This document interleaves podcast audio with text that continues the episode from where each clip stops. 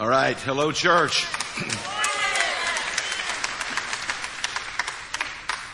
If God calls, are you going to take the call? Yes. If God calls and you're talking to me, you going to take the call? Yes. You say, Joe, I got to go. God calls, you're talking to Cord. Just hang up. Don't even tell him you got to go. Listen, God's calling us all the time and we're busy. I got this phone call going on, God. I got this activity going on. I'm watching this movie, God. You want me to take this call? And the whole point is God is calling us all the time, trying to get our attention, trying to speak to us, trying to engage us. But we're so caught up in other things that we miss His call. We miss His physical call, but we miss the calling that He has on us because we're so busy with our own thoughts, ideas, opinions, sins, that we forget to take the call that God has. So let's do what Satan hates. Let's pray, and then we're going to get to work. Father, I know there are people here with all kinds of situations, here in the room and watching online. For some, it took all they had just to sit up. Some are probably not in very good shape from what happened last night.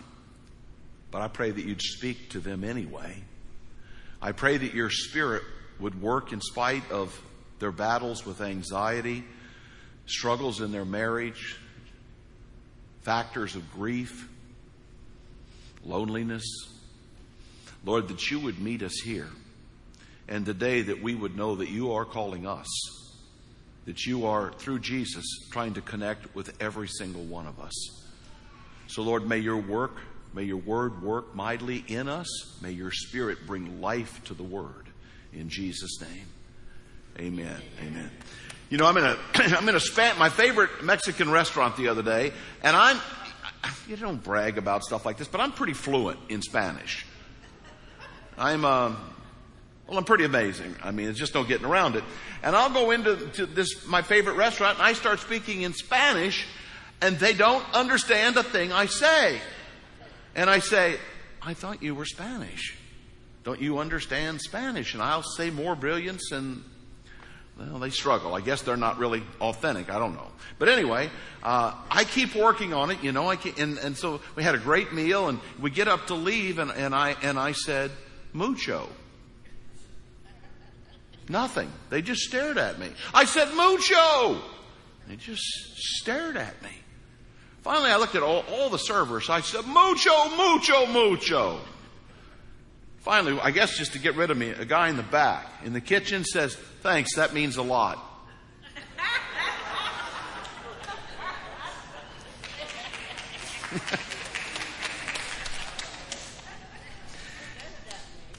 You know, no matter how much you push the envelope, it's still stationary.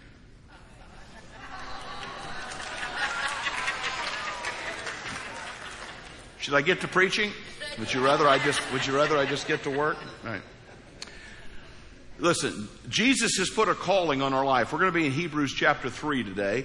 And the struggle with the book of Hebrews is there's some parts that are real clear. I get it. There's other parts where it's complex because it was written to a Jewish audience.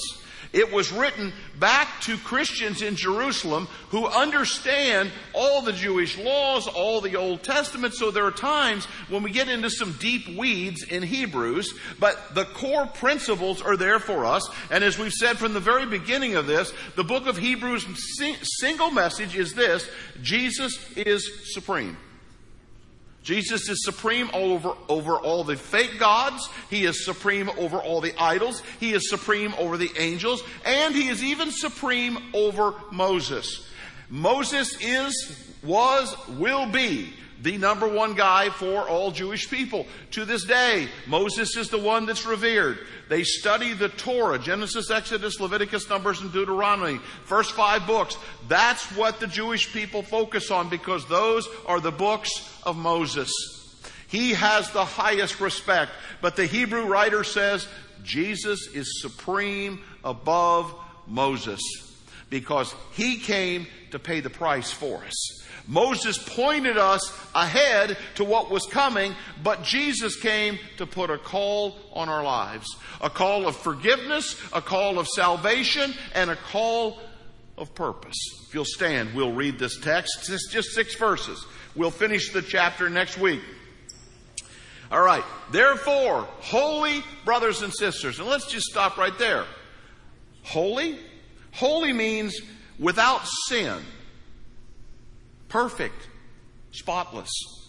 Leviticus 11:44, God says, be holy because I'm holy. How you doing? I'm in big trouble. I'm guessing you're in big trouble. Because none of us are holy. And yet, when he writes the letter, he says, dear holy brothers and sisters. Because when you accept Jesus Christ, you are no longer seen by God through the eyes of your life, but through the eyes of what Jesus has done on your behalf on the cross. He is the one that makes you holy. That's why forgiveness is so important. That's why Jesus is so important to the story. You cannot make yourself holy. You cannot make yourself like God. Only Jesus could do that. Who share the holy brothers and sisters who share in the heavenly calling. The heavenly calling. So therefore, because we have a calling, fix your thoughts on Jesus, whom we acknowledge as our apostle, the one who was sent for us from heaven, and the high priest, the one who intercedes for us. He was faithful to the one who appointed him, just as Moses was faithful in all of God's house. Jesus has been found worthy of greater honor than Moses, just as the builder of the house has greater honor than the house itself. For every house is built by someone, but God is the builder of everything. Say that last phrase. You're going to need this. God is the builder of everything. Moses was faithful as a servant in all of God's house, bearing witness to what would be spoken by God in the future. Moses is pointing to the future. But Jesus Christ is faithful as the Son over God's house, and we are His house if indeed we hold firmly to our confidence and the hope in which we glory. You can be seated. So we have to be prepared. And then I've entitled the message Lock and Load, and it may offend some of you, and that's okay. In the gun world, if you're hunting or target shooting or whatever, there's a phrase called lock and load. And to lock means to take the magazine that has the bullets in it and to snap it into the gun. To load means that you do whatever motion is necessary to put a bullet into the chamber so that you can fire.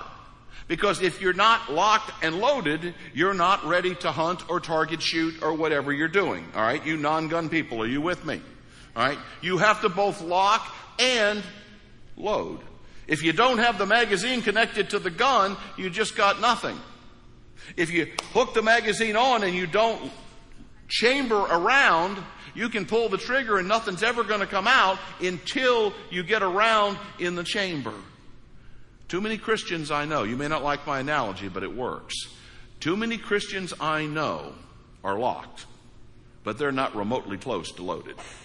Oh, they walk around with 50-pound King James Bibles. They've got 2 or 3 talking points that they like to argue about and have discussions about, but no clue how to really prepare themselves to be strong in the Lord, how to handle persecution, how to deal with grief, how to help somebody else find Jesus. That's what we were called to do. In 1 Peter 3:15, it says that we are to be prepared to give an answer for the hope that we have in every situation.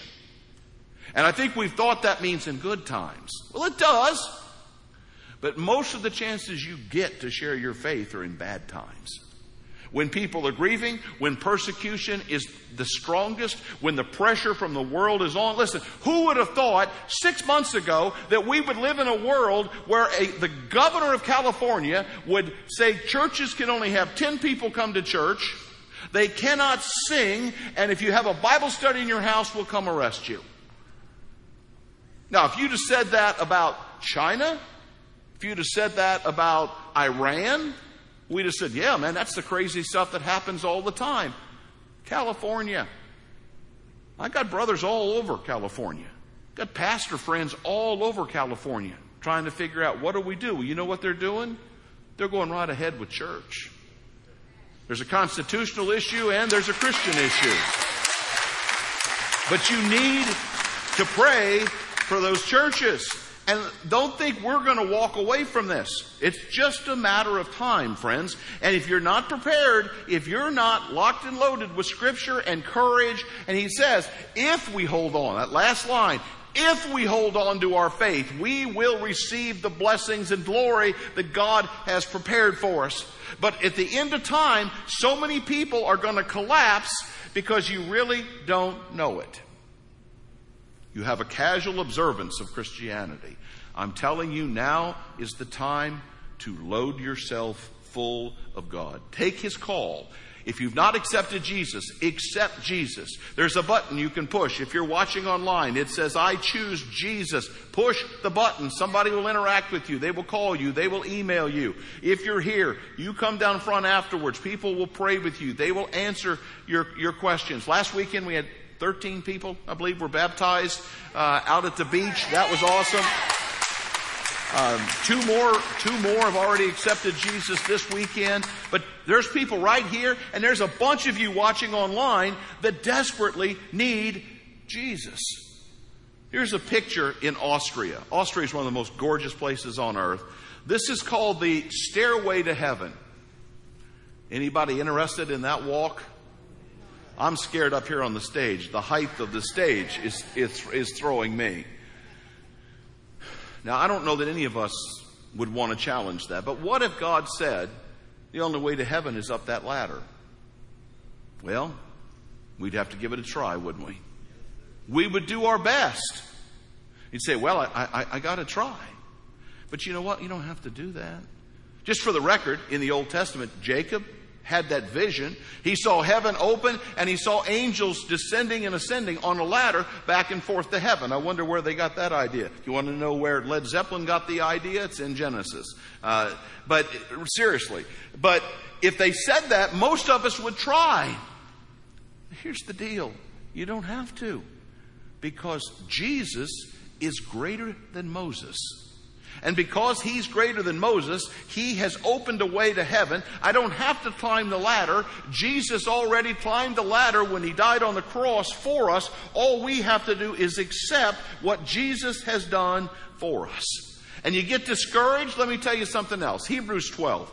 Therefore, since we are surrounded by such a great cloud of witnesses, let us throw off everything that hinders, the sin that so easily entangles my feet. And let us run with perseverance the race marked before us, fixing our eyes on Jesus, the pioneer and the perfecter of our faith. For the joy set before Him, He endured the cross, scorning its shame, sat down at the right hand of God the Father. When you get discouraged, know that there are millions that are cheering you on. That comes at the end of Hebrews 11. After all the Christians have been persecuted, it says there is a great cloud of witnesses cheering us on, that we would accept the call from God, that we would stay focused on the call that God has for my life. Listen, I don't know about you, but I've got an opinion for absolutely everything that's happening in the world right now. Ask my wife. In fact, sometimes I have two opinions. I argue with myself, which is ridiculous because I know I'm right. So here I am having debates with myself. But you know what? I got a calling that's far above all that. Amen. We've all got things. Oh, yeah. We've all got things we get upset about. But I've got a calling. God called me and He said, Joe, you got one job. Get people to Jesus. Train those people so they'll go get more people for Jesus. That's the calling that we have. So you either need to answer the call to get saved, or you need to say, all right, how do I help somebody else get saved? Who do I need to be talking to? Who am I praying for? Who am I inviting? What am I investing my money in? How am I volunteering? By the way, out in the lobby today, they need help. Obviously, we've got a lot of people that are still out. So we need folks to volunteer to help with greeting, ushering, parking lot, Smiling faces behind the mask or not. We need people in a lot of roles. Go out to the guest services desk right out there in the middle of the lobby. They'll sign you up. Because either you need to answer the call or you need to fulfill the call. And then he says, the reason Moses was so good is that Moses was faithful to God. But he said Jesus was good because he was faithful to the ultimate plan that God has, and that you and I now have to be faithful to Jesus. The problem is that a major part of Joe wants to be faithful to God all the time. Right? Anybody? I mean, that's really my desire. But I get stuck sometimes. And I saw this picture online this week of, this is a horse. The horse decided to jump out of the stable. Now, I studied this for a while because the horse has a real problem here. The horse weighs what, 2,500 pounds? I don't know anything about a horse, but something like that. Who's going to pick up the horse? You got to pick up one end or the other, and neither one of those seems like a positive idea. Or you cut up the fence, perhaps. I suppose you could try to slide the gate. I don't know. I don't know how you get that horse out of there. But when I saw the picture, I'm not picking on you, I saw me. How many times do I want to be faithful and then I get stuck because I decided, you know what, maybe I can just climb over the fence right here and nobody will notice. Not a big deal. It's really not even a big deal. But I get halfway over and I get stuck, and then usually it's God's fault. And anybody else? Anybody know what I'm talking about? That's the kind of struggles we have. And yet I read stories. There's a man in Central Africa, partnership that we have there, gave his life to Jesus recently in a country that is 99% Muslim. It is illegal to become a Christian. He did. And when he became a Christian, he was thrown out of his family, lost everybody in his family, lost his job. They took his house. They took his land, because when you violate Islam, you lose everything. He went out preaching the gospel. The story they wrote me was to say, we want to show you how God has provided for this man every single day since. And he said, now that I've found the greatest answer in the world, why would I care about anything else? Why would I worry about my land or my house when I have eternity in my hands and I can give it to other people? See, I'm not sure we in the West are there yet. I'm not sure we're ready for that kind of persecution. But listen to what Paul wrote. Philippians 1:29. He said, for it has been granted to you on behalf of Jesus not only to believe in him. I like that. I get to believe in Jesus and go to heaven. But to suffer for him. See, we've been brought up in this world. If you become a Christian, you get a Rolls Royce, diamond rings. You get your own island. You get a private jet. And as a result of that, we miss verses like this. It is an honor. I have been called not only to believe in Jesus, but to suffer for him.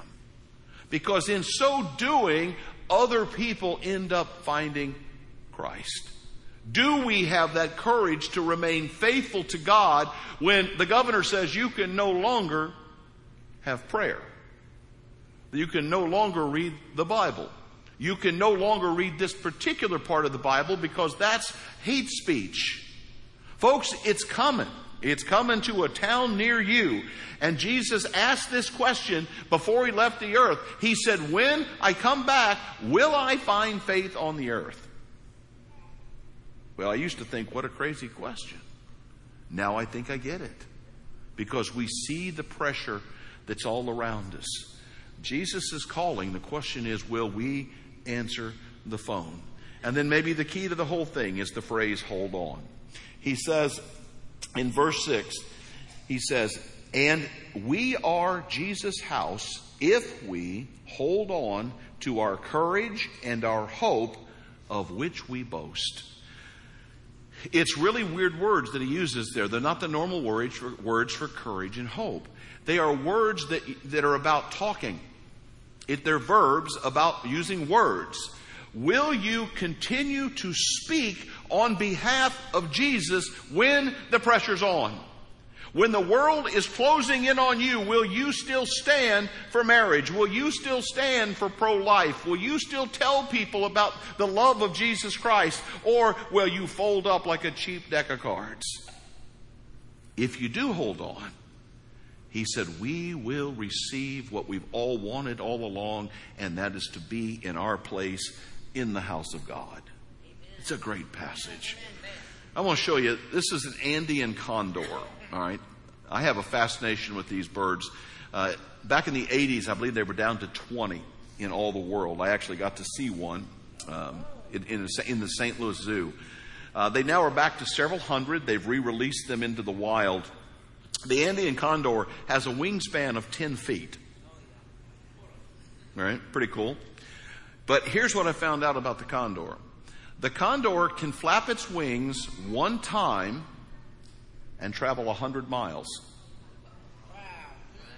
Even my wife said, come on, look it up. Look it up. And are you ready for this? He can do it at 15,000 feet. Think about where your airplane is. Right? Typical airplane's what, 30,000 feet? So he's at 15,000 feet, and with one swoop of his wings, he flies 100 miles. Now, that brought a verse to my mind. Isaiah 40:31 says that those who wait on the Lord will walk and not grow tired. We'll run and not grow weary. We will mount up on wings like eagles, and we will soar. Just in case, I looked it up, because I know sure as the world somebody's going to be an ornithologist and they're going to challenge me. And yes, the condor is in the eagle family. And I thought, isn't that something? The picture is not of me working and working and working and working, but it is a picture of me flapping one time and then soaring because God is lifting us up. When we are faithful to Him, that's the promise. Now, I want to give you your science lesson here. I'm going to give you your lesson about trusting the Bible. All right? How many of you in the room are left-handed? All right? Keep your hands up for a minute. I'm just surveying. All right? I'm not profiling. I'm just surveying. Okay. Okay. All right.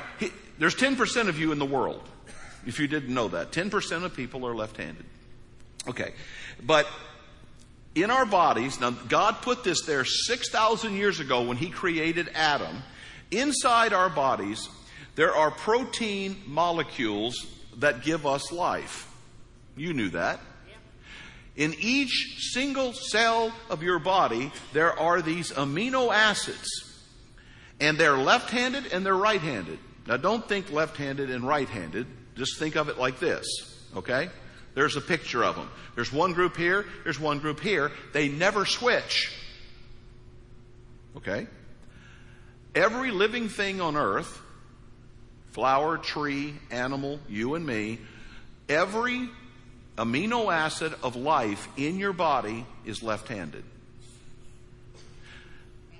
You have billions of cells. In one cell, there are dozens. They're all left-handed. This is driving scientists crazy. It's driving chemists crazy. Because if things happen by random chance, what would you expect? If I took a coin and flipped it twice, what would you expect? One heads, one tails. You would not expect that all life would be left-handed DNA. Look it up. In fact, the scientists said the chance of this happening would be like you winning the global lottery 582 weeks in a row. That's for one cell in your body. That's not for your body. That's not for the rest of life on earth. That's for one cell on your body to have all left-handed DNA. Look it up. Look up left-handed DNA. Why would God do that except for us to just be, wow, this can't be. But it is. But it is. So, being kind, I have left-handed scissors. I used to watch my friends struggle. So, this side of the room, left-handed scissors. Right there? All right. You cannot get this now because of COVID, and I was going to throw them, and Cord said no. He thought that would be He said that would be something about insurance liability. I don't know. Left-handed. Right back there. All right. Over here. All right. Right there. All right. They're not loaded. It's safe. All right. Again, with the God has put stuff so deeply into things that thousands of years later, we're still finding things and being blown away by what's there. What is the purpose of that? Are you ready? It's not hard. It's so that you and I will answer the call. It's so that you and I will pick up the phone and say, I better pay attention to what this God has to say. This did not happen by random chance. I am designed by God. I am loved by God. And I better figure out how to get right with Him for all of eternity. So I don't know what you need. Do you need to fix your eyes, your thoughts? That's the first part there. We didn't really even use that term. But He said, because of the calling, fix yourself.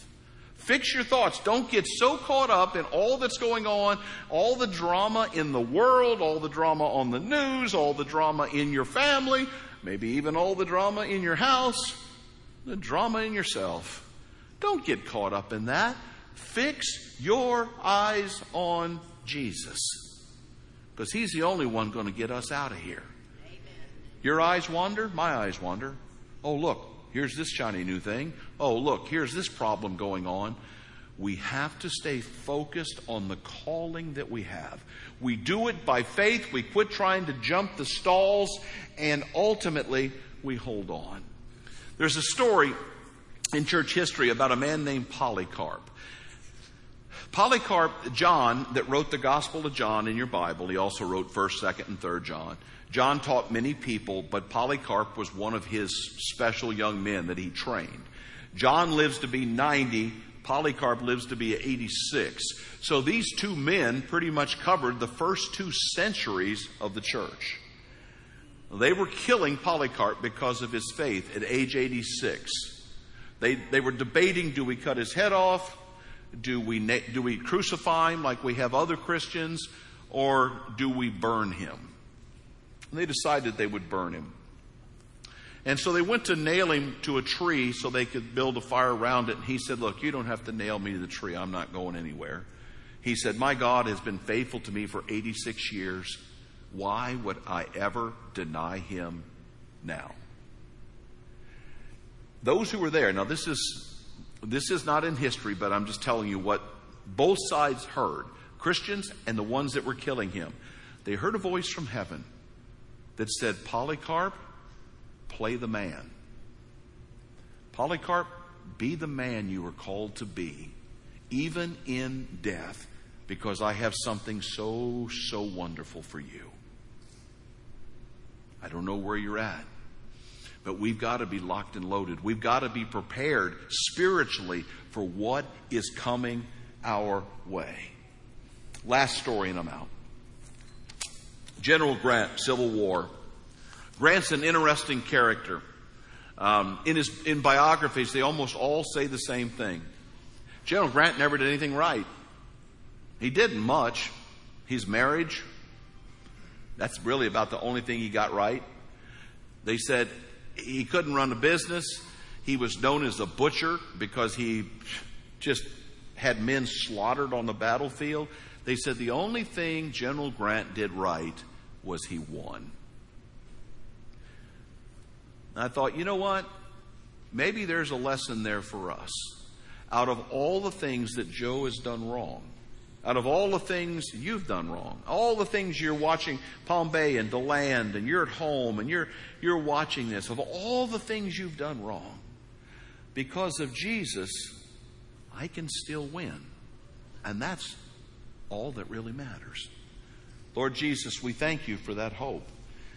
And I pray that we would have the courage to hold on, that we would be faithful, and that we would use this time to continue to pray, to prepare, to know Your Word better, to pray more, to talk more, to invite more, to stand boldly for what we believe. Lord, in this last hour, we want to bring as many people as we can into eternity.